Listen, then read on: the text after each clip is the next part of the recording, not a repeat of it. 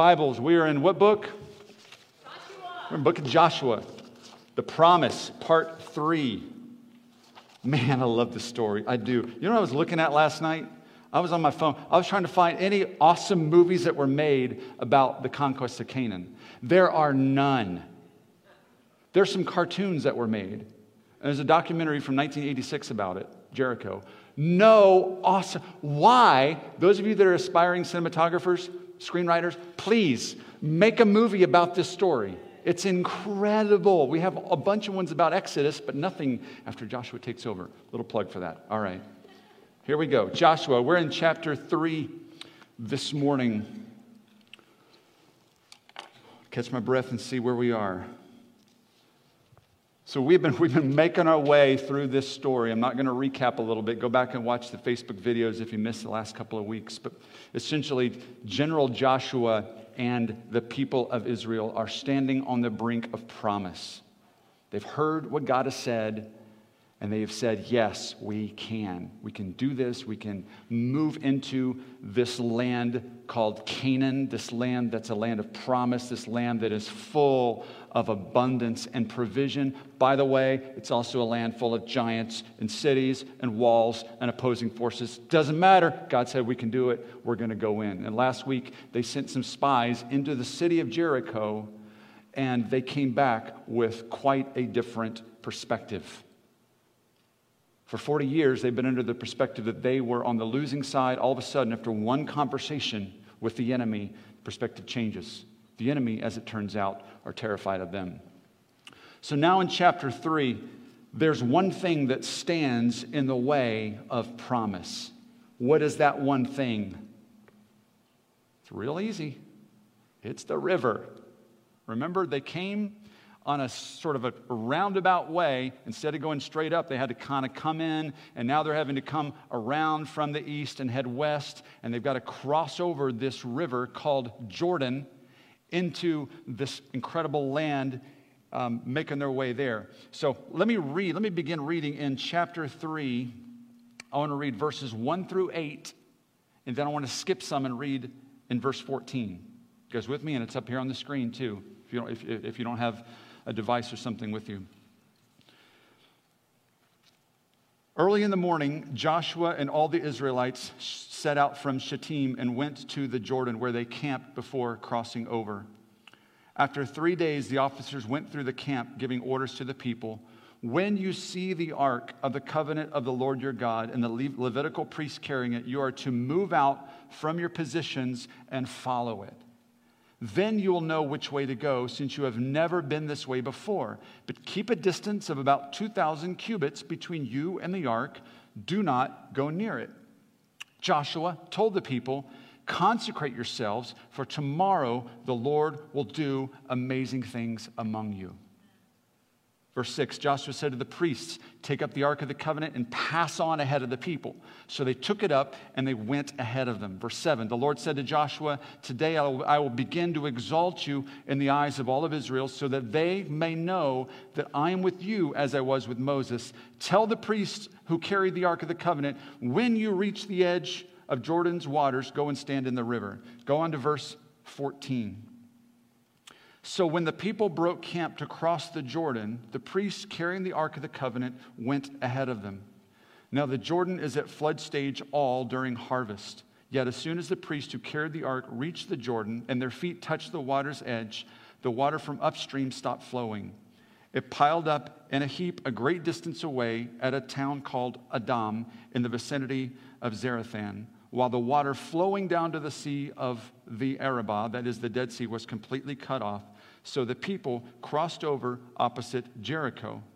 The priest who carried the Ark of the Covenant of the Lord stopped in the middle of the Jordan and stood on dry ground while all Israel passed by until the whole nation had completed the crossing on dry ground. All right, let me pray for us. We're going to get into this.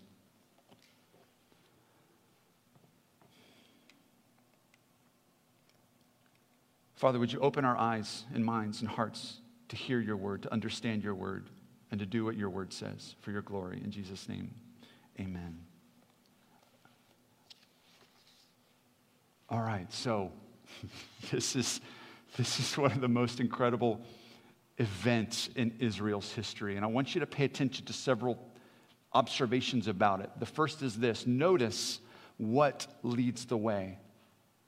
God's presence is leading the way. And God's presence is leading the way by a long margin. I had to do that. I'm not good at math, so I had to do the math. We know that a cubit is about 18 inches. And it was kind of measured from the tip of the finger to the elbow. And it says that it is, what, 2,000, 3,000 cubits of a safe distance between the people. According to my pretty immature math, that's over a half a mile between the, the people of Israel and where the priests and the Levites and the presence is. It seems awfully, awfully strange, doesn't it? But keep in mind that God is trying to establish yes, He is with them, yes, He is in their midst, but there is, there is, there is, a, there is a sacredness, a set apartness, a danger, if you will, to His presence. It's not something to be trifled with. It's going to lead the way, but you must honor and respect and revere the presence as it goes ahead of you. The fear of the Lord, even now, he's, he's, he's establishing this, this fear of the Lord um, in this. So that's the first thing I noticed. Also, I want you to notice that the Bible says that, that the river is at flood stage. Now, we know in the ancient world, rivers were revered. They were often worshiped, especially the gods of the rivers were often revered. We know this is true by, by you know, reading the, the Egyptian history, the Nile. There's so many gods of the Nile, right? We know, and, and looking at sort of the Indian history, uh, the Ganges River was, was, was worshiped and honored. Tigris uh, River, Euphrates, all of these were honored and revered by ancient people. The Jordan was, would be the same thing. The people of Canaan, this ancient people who were living in the land of Canaan, would have, would have sort of revered uh, the, the gods of this river. One of those was likely the god called Baal who was the god of storm, who was the god of chaos, who was the, sort of the god of um, sort of this, this, this uh, the, the, gods of rivers and waters and rain. All of this was in the realm of Baal. So the river at flood stage represented these ancient gods at their most terrifying. They are unpredictable. They are chaotic. They are not something to be reckoned with. And it's interesting that God wants them to cross over right when this is happening, as if to say to the nations in view, I am sovereign over all of the gods of this world. I think that's, I think that's, that's really important, and we're going to see more of that next week when we actually look at how the walls of Jericho come down. But even now, God is sending a signal. He's sending, he's sending sort of this, this warning to the nations around no one is more sovereign. No one is sovereign over me. I will be honored. I will be, I will be, I will be victorious in the eyes of the nations. So the, for the Israelites, this, this, this flooded river, this realm of Baal, this realm of chaos and power, it's nothing to be, be revered. It's nothing to go around, it is simply something to be crossed over. And God's going to say, I'm going to disrupt that so that you can cross right over the symbol of power. You guys with me? It's an object lesson. God says it's an object lesson for both Israel and for the neighboring people. He has complete sovereignty. So I think that, that stands out to me as well. Here's, though, go to verse 15. Now the Jordan is at flood stage all during the harvest, yet as soon as the priest who carried the ark reached the Jordan, and their feet touched the water's edge. That's important. The water stopped flowing.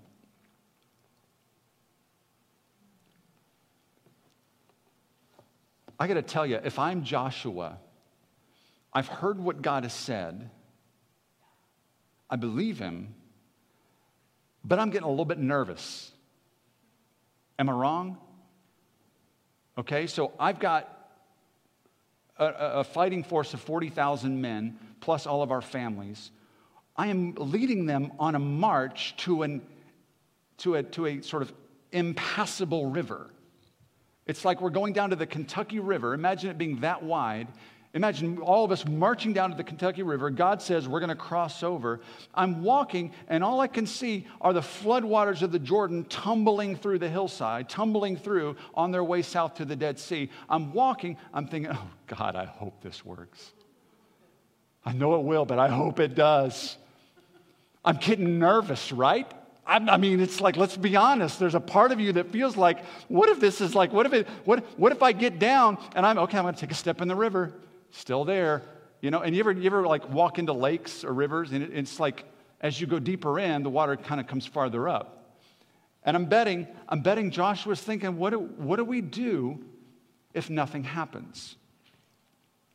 What do we do if when we get there, the water is still just flowing? Do we, do we turn around? Do we swim? and imagine everyone stops right here. The ark is here. The priests are here. The Levites are here. Everybody's watching. Everybody's hearing the sound of this river. Nothing has changed. Nothing has changed. God has not delivered on his promise. We're stopped, and there's a river between us until, and Joshua says, Take a step. Take a step.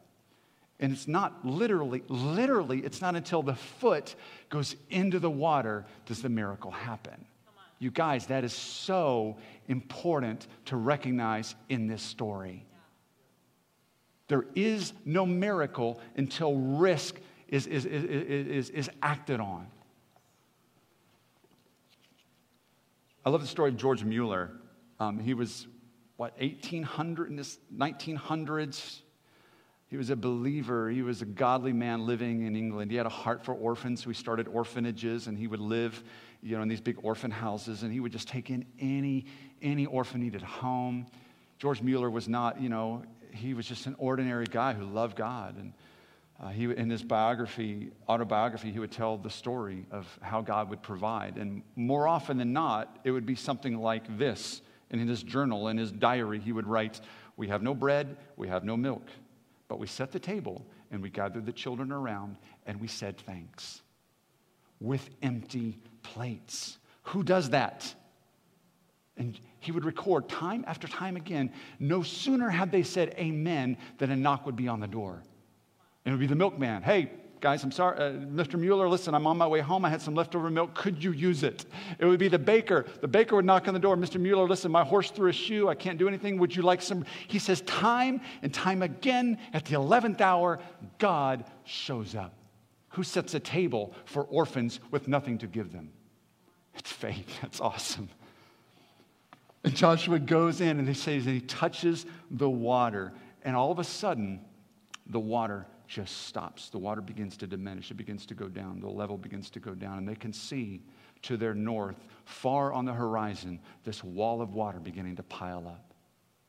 And soon the last bits of the water make their way onto the south to the Dead Sea.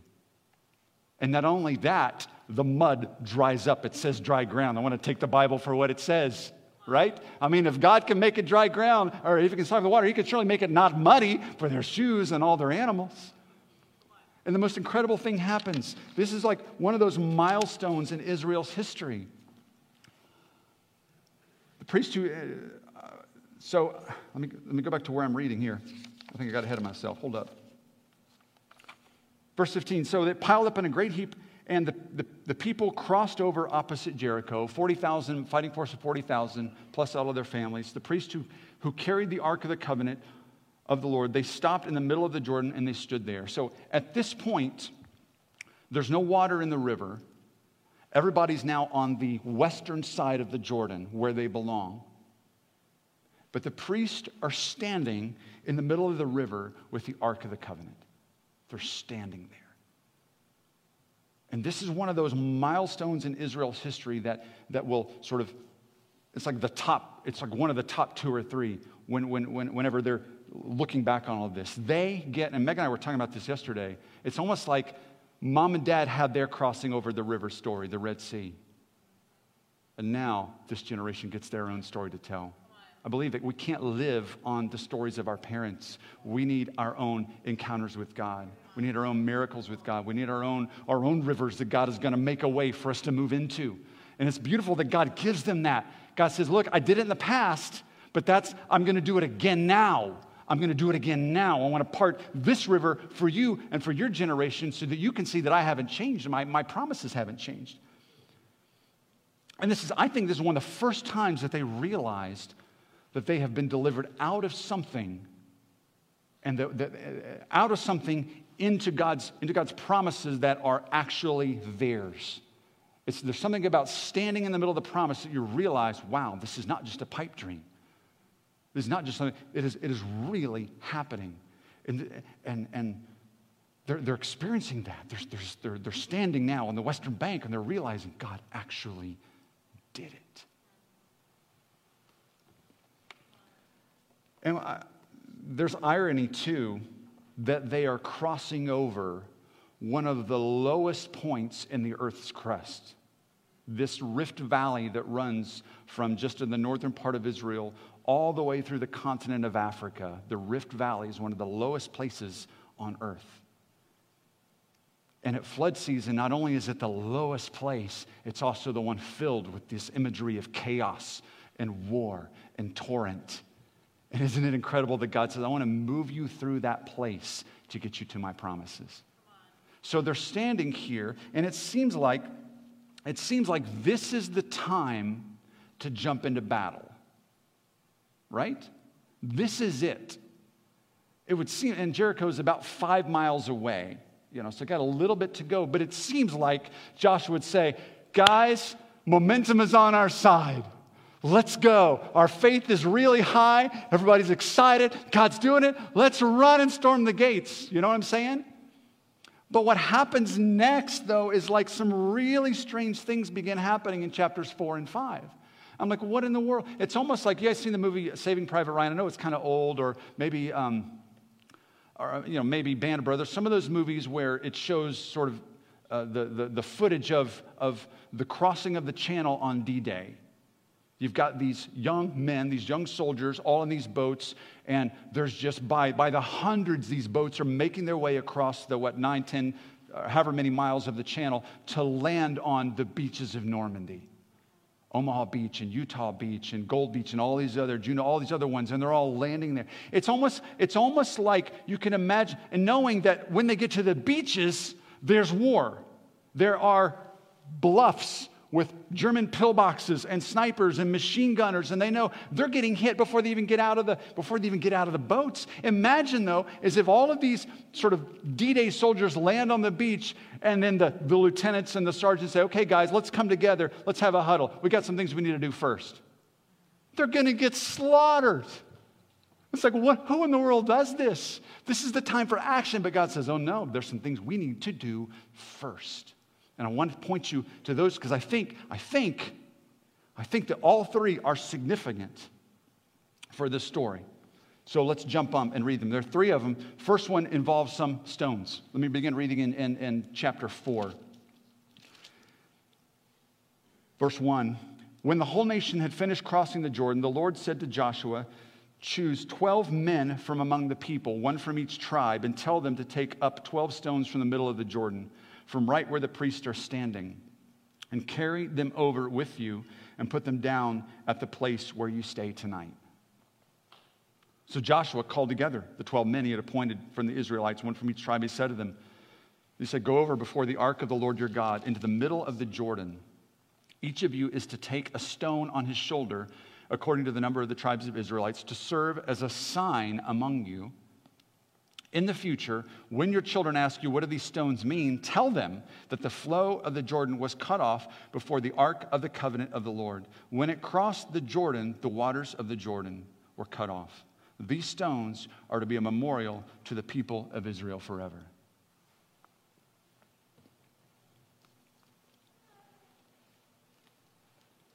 I think God wanted several things. I think, first of all, He wanted there to be a visible reminder to the nations who really was in charge. It wasn't Baal, it wasn't Asherah, it wasn't Moloch. It was Yahweh, the God of the universe, and he wanted something that was a permanent reminder of his power.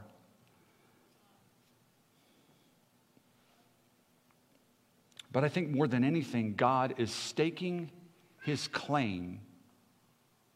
He is putting his stamp of ownership on their future.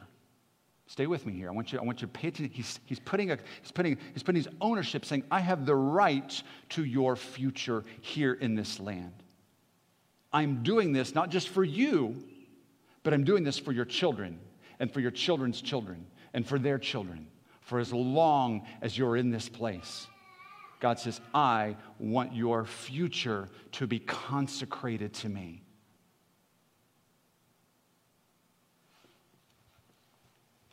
Okay, you guys with me on that? It's meant to be generational. God is claiming their future for himself. Let's keep on reading. We're going to jump a little bit. We're not going to read all of this. Jump over, jump over to chapter 5. So they do that, by the way. They go and they find 12 stones. We don't know how they're, they're raised. We don't know how they're positioned. They're obviously not going to be like Stonehenge, you know. They're not that big because it says that a, a person could put it on their shoulder. So you can imagine, you know, relatively small but they're meant to last. And the, and, and the people, they, they position them in such a way right on the banks of the river.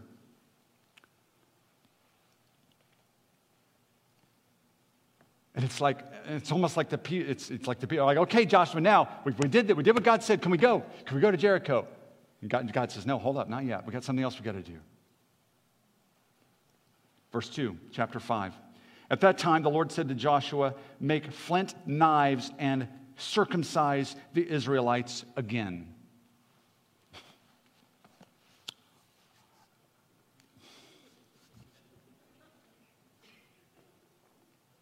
Joshua's writing down notes. Okay. Make flint knives, got it. Circ- Are you kidding? So Joshua calls the men in, calls all of them together. Guys, God's been awesome, hasn't He? Isn't God so good? Can't we trust God? Yeah, we can trust God. Yeah. didn't He bring us over the Jordan? Yeah, He did. See these stones around us? Yeah, God's awesome. Okay, we got something we got to do. Drop your drawers.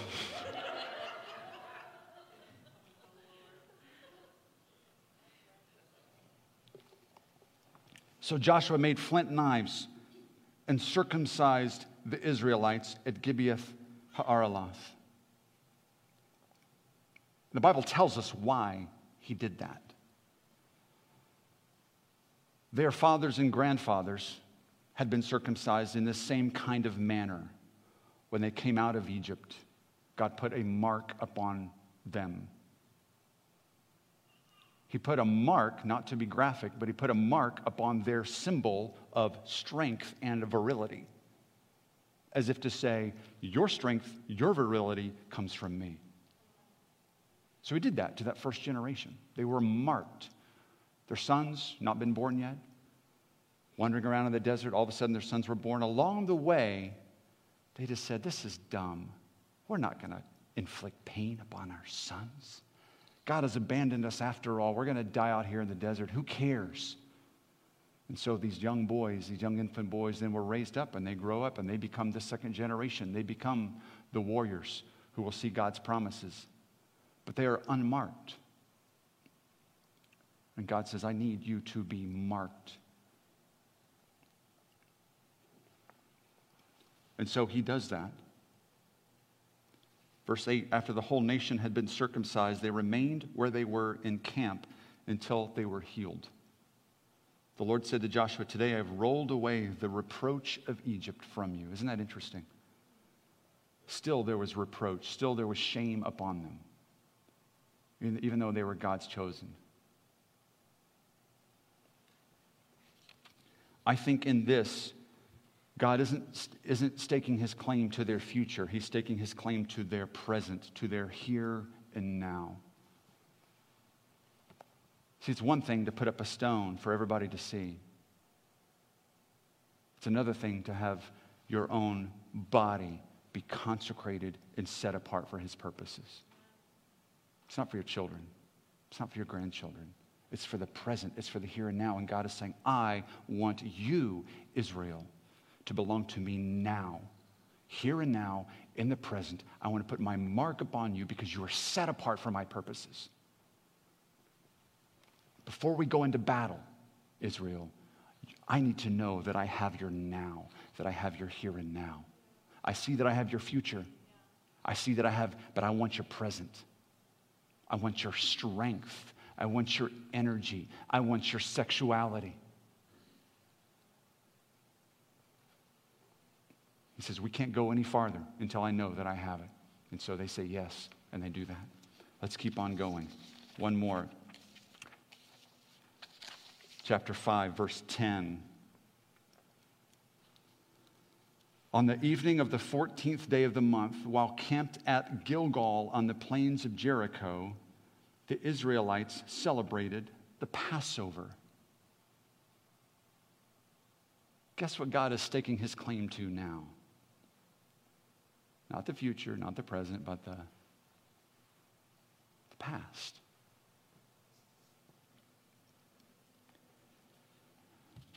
As if to say, Israel, I want you to always be reminded that I was here long before you came along, that my promises were in place long before today. I have a claim to your past because I built your past. And so before we go any farther, we're going to sit, we're going to break this bread, we're going to drink of the cups of Passover. We're going to sit, we're going to, we're going to eat the bitter herbs and salt water because you need to be reminded this is the cost. This is what it cost for you to be where you are today.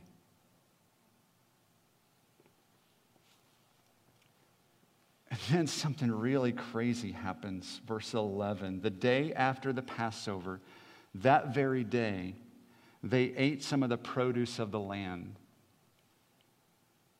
unleavened bread and roasted grain. I remember when we first moved here to Lexington, we'd been in a small town, Louisiana. We didn't have Whole Foods, we didn't have Trader Joe's. We didn't have, I remember like our first week here, we were like at Whole Foods and Trader Joe's like, like every day.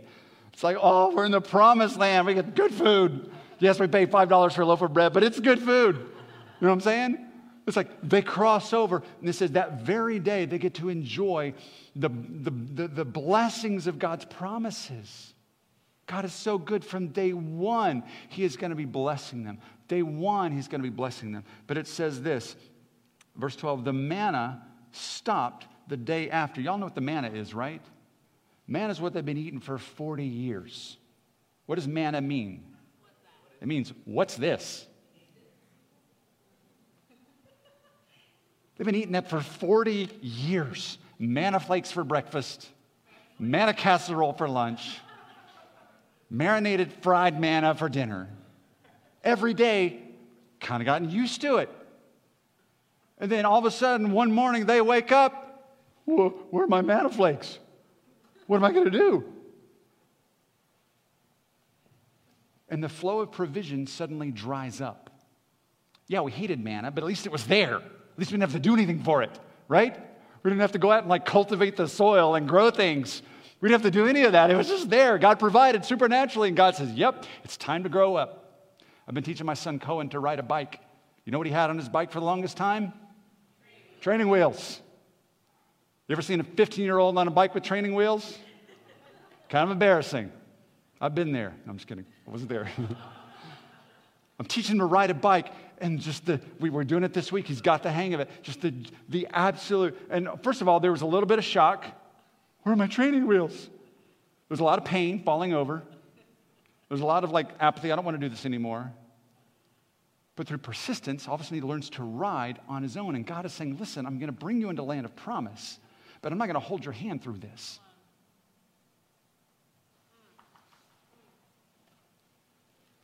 What is God doing?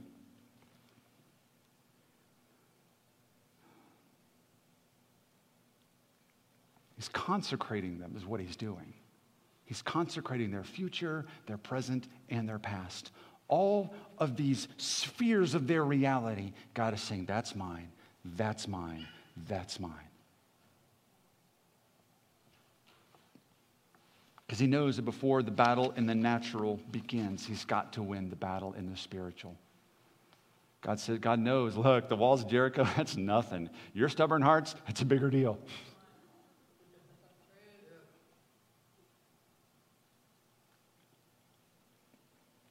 So, through these three unusual events, he's preparing his people. He's preparing his people in two ways. One, by deepening their dependency upon him. You're going to be dependent upon me. I'm going to, I'm going to immobilize your warriors for a little while. I'm going to take away your flow of provision that I've been providing. Yes, I know, I know we're on the verge of battle. I know, I get it. But I need you to be so dependent upon me that there is no hope but me as you move forward. He's deepening his dependency. The second thing is he is consecrating them entirely to his purposes the past, the present, and the future. Is it possible? Is it possible that God wants to do the same things in my life and in your life? I think so. God hasn't changed. His heart for you and I hasn't changed. He's still on his throne. He still wants to have a, a holy people set apart in the world for his glory to, to be manifest to the world. He still wants that today. He still has good promises for you and I, good things that he wants for you. God wants good things for you. He does. He really does. And God is still a, a miraculous working God. But I think he wants to know, but do I have your heart? All of it. Before we can possess the land, God must possess us. Before we can possess his promises, he's got to possess us. He's got to own us. Am I right? Worship team, come on up. Come on, church, let's stand up together. Oh, I'm excited for next week. I love this part of the story as we get to see what happens. Don't you wish we could like forget we ever heard this story because it kind of becomes a little passe like, oh yeah, we all know the song, Joshua fit the battle of Jericho and the walls came. We know. What if we could forget that? What if we didn't know how the story ended? Like, this is so awesome to see what God's going to do. But it's even more awesome to see what He's already done in the heart of this nation. They are already victorious because they're saying yes to God at every step of the way. Come on, so that's, that's my challenge for you. We got one week left. We got one week left. Let's press in. What does God, what does God want? What is he, what's he asking for? What have you been wrestling with? What's hard to let go of? Money? Your career? Your retirement? Habits? Sex? What's hard to let go of? What's difficult to really give